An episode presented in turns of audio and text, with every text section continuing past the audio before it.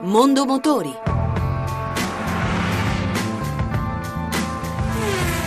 A cura di Roberto Taglialegna. Buona serata e buon ascolto da Lucia Voltan. Mercedes cambia le denominazioni delle classi che definiscono i veicoli. La ML va in pensione e lascia il passo alla GLE, il nuovo SUV della casa di Stoccarda, declinato anche nella versione coupé. Giovanni Sperandeo. Nella nuova nomenclatura Mercedes, le lettere GL rappresentano i SUV, mentre il terzo carattere identifica la classe.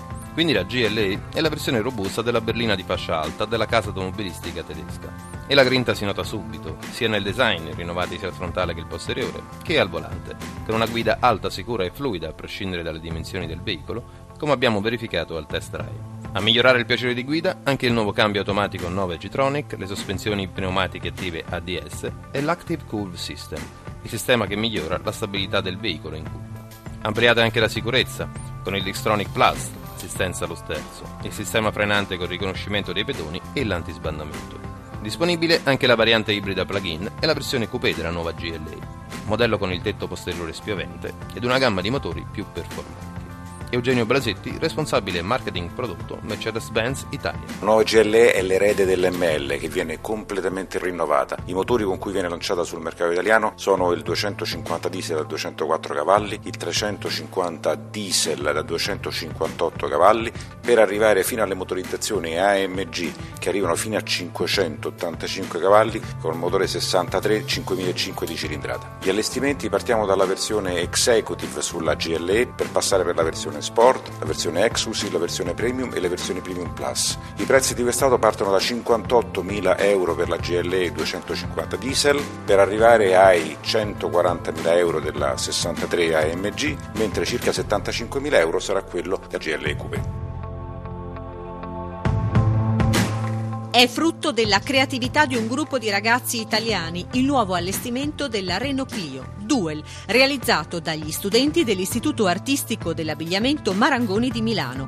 Bernard Cretien, direttore generale Renault Italia. Abbiamo fatto un anno fa, un anno e mezzo fa, una serie speciale che si chiamava Costume Nazionale, in linea con eh, una, una marca di vestiti conosciuta in Italia. Adesso continuiamo sulla stessa eh, scia con una nuova serie speciale che si chiama Duel che gira pure attorno a un lavoro che hanno fatto eh, i ragazzi e le ragazze dell'Istituto Marangoni. Hanno partecipato alla pubblicità, hanno partecipato alla creatività attorno alla presentazione della macchina e la macchina stessa è una Duel, è una Duel al, al, uh, al quadrato. Quindi abbiamo due versioni, Duel e Duel al quadrato. Infatti una è chic e una è chic al quadrato.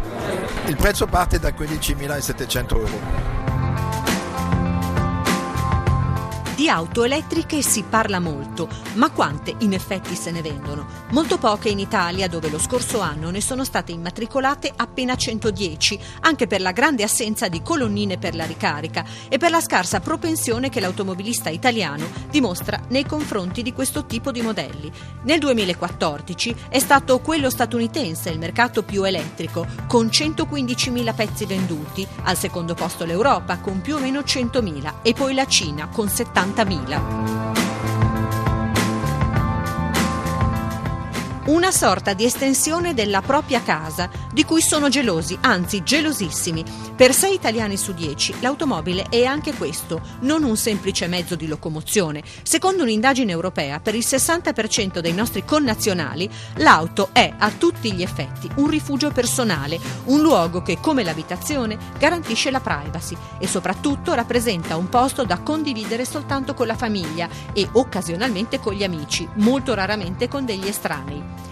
Anche a livello europeo, a dire il vero, la percentuale di coloro i quali ritengono l'auto un rifugio è piuttosto alta, il 50%, ma sono gli italiani a raggiungere il 60% e a considerare la privacy un valore irrinunciabile, a tal punto da essere resti a caricare passeggeri con buona pace di sistemi di autostop organizzato, meglio noti come carpooling, o a prestare il proprio veicolo. E in molti casi l'automobile è una sorta di ufficio viaggiante, dove si ripongono anche documenti importanti per il proprio lavoro, un luogo che porta ben ben impressa la personalità e gli interessi del proprietario.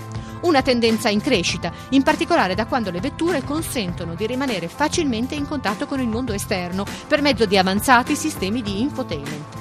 I meno intransigenti in Europa sono i francesi. Forse non è un caso che proprio oltre Alpe sia nata la BlaBlaCar, la community dei passeggeri di auto più famosa del vecchio continente. Più di un quarto dei francesi infatti si dichiara disposto a offrire un passaggio a coloro che non appartengono al proprio nucleo familiare o alla propria sfera di conoscenze, in pratica a perfetti estranei.